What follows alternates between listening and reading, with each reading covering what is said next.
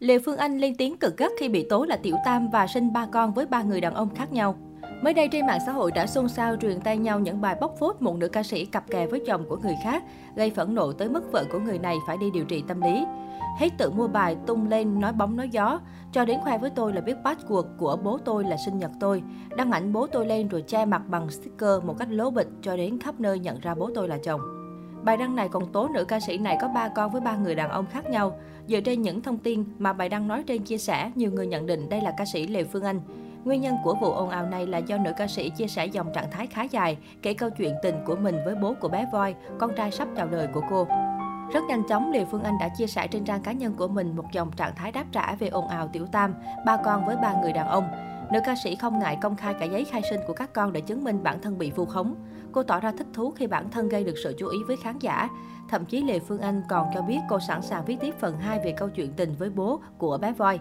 Sáng giờ mùng 1 đầu tháng, con liều này có vẻ nổi drama nhở, có nên viết tiếp phần không, tựa đề Tại sao đặt tên con là Voi.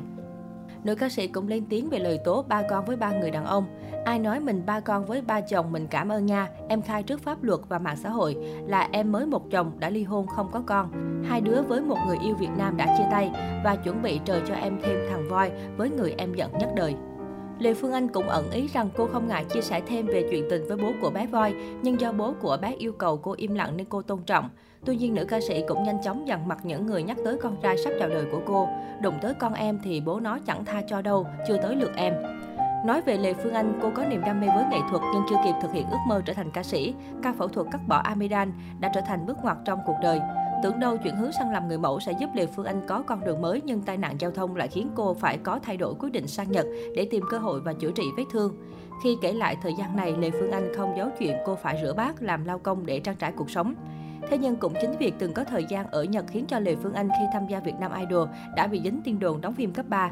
Trước việc này, nữ ca sĩ từng chia sẻ, khi biết chuyện ban đầu mình thực sự cảm thấy sợ hãi bởi những thông tin ấy ngày một phát tán rất nhanh trên mạng. Phương Anh không biết nhờ vả ai cả, không như các anh chị ở Việt Nam có nhiều mối quan hệ, một thân một mình mới về nước như Phương Anh thì đơn độc, chỉ biết đi thanh minh với các cô chú trong ekip thực hiện chương trình. Lúc ấy bố mẹ Phương Anh còn bức xúc và muốn con gái ngừng thi. Thật sự cả nhà mình đã bị làm phiền rất nhiều bởi những câu hỏi của hàng xóm. Phương Anh thật sự cảm thấy áp lực đè nặng. Tuy nhiên các fan, những người yêu mến Lê Phương Anh và thậm chí là cả những bạn trẻ không phải là fan nhưng vẫn comment động viên thường xuyên trên Facebook tới Phương Anh. Hơn cả là toàn bộ ekip chương trình cũng tin tưởng, mình vô cùng trân trọng và quyết định tìm cách giải thoát căng thẳng cho chính mình. Năm 2010, Lê Phương Anh tham gia chương trình Việt Nam Idol và trở thành một trong những gương mặt xuất sắc khi lọt top 3 chương trình và cạnh tranh trực tiếp với Uyên Linh Văn Mai Hương. Trong đêm thi quan trọng, Lê Phương Anh lựa chọn ca khúc Cô gái đến từ hôm qua. Thế nhưng phần thi này chưa đủ để giúp cô đánh bại được hai giọng ca nội lực là Uyên Linh và Văn Mai Hương. Giám khảo Quốc Trung cũng nhận xét dù sở hữu giọng hát chưa quá xuất sắc, nhưng cô lại sở hữu gương mặt khả ái, kỹ năng biểu diễn tốt, phù hợp để hướng đến ngôi sao giải trí. Sau cuộc thi đem đến cho Lê Phương Anh sự tiếng tâm, cô vẫn hoạt động chăm chỉ khi đi biểu diễn và cho ra mắt các sản phẩm âm nhạc. Tuy nhiên, những sự cố gắng của nữ ca sĩ chưa được đền đáp lại thành quả khi các MV không đạt được hiệu ứng quá nhiều.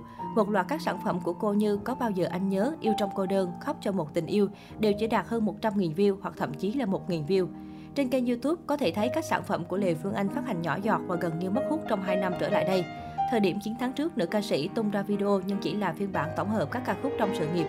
Dù vẫn thường chạy sâu và biểu diễn ở các sự kiện nhưng tên tuổi của Lê Phương Anh cũng không còn nhận được quá nhiều sự quan tâm.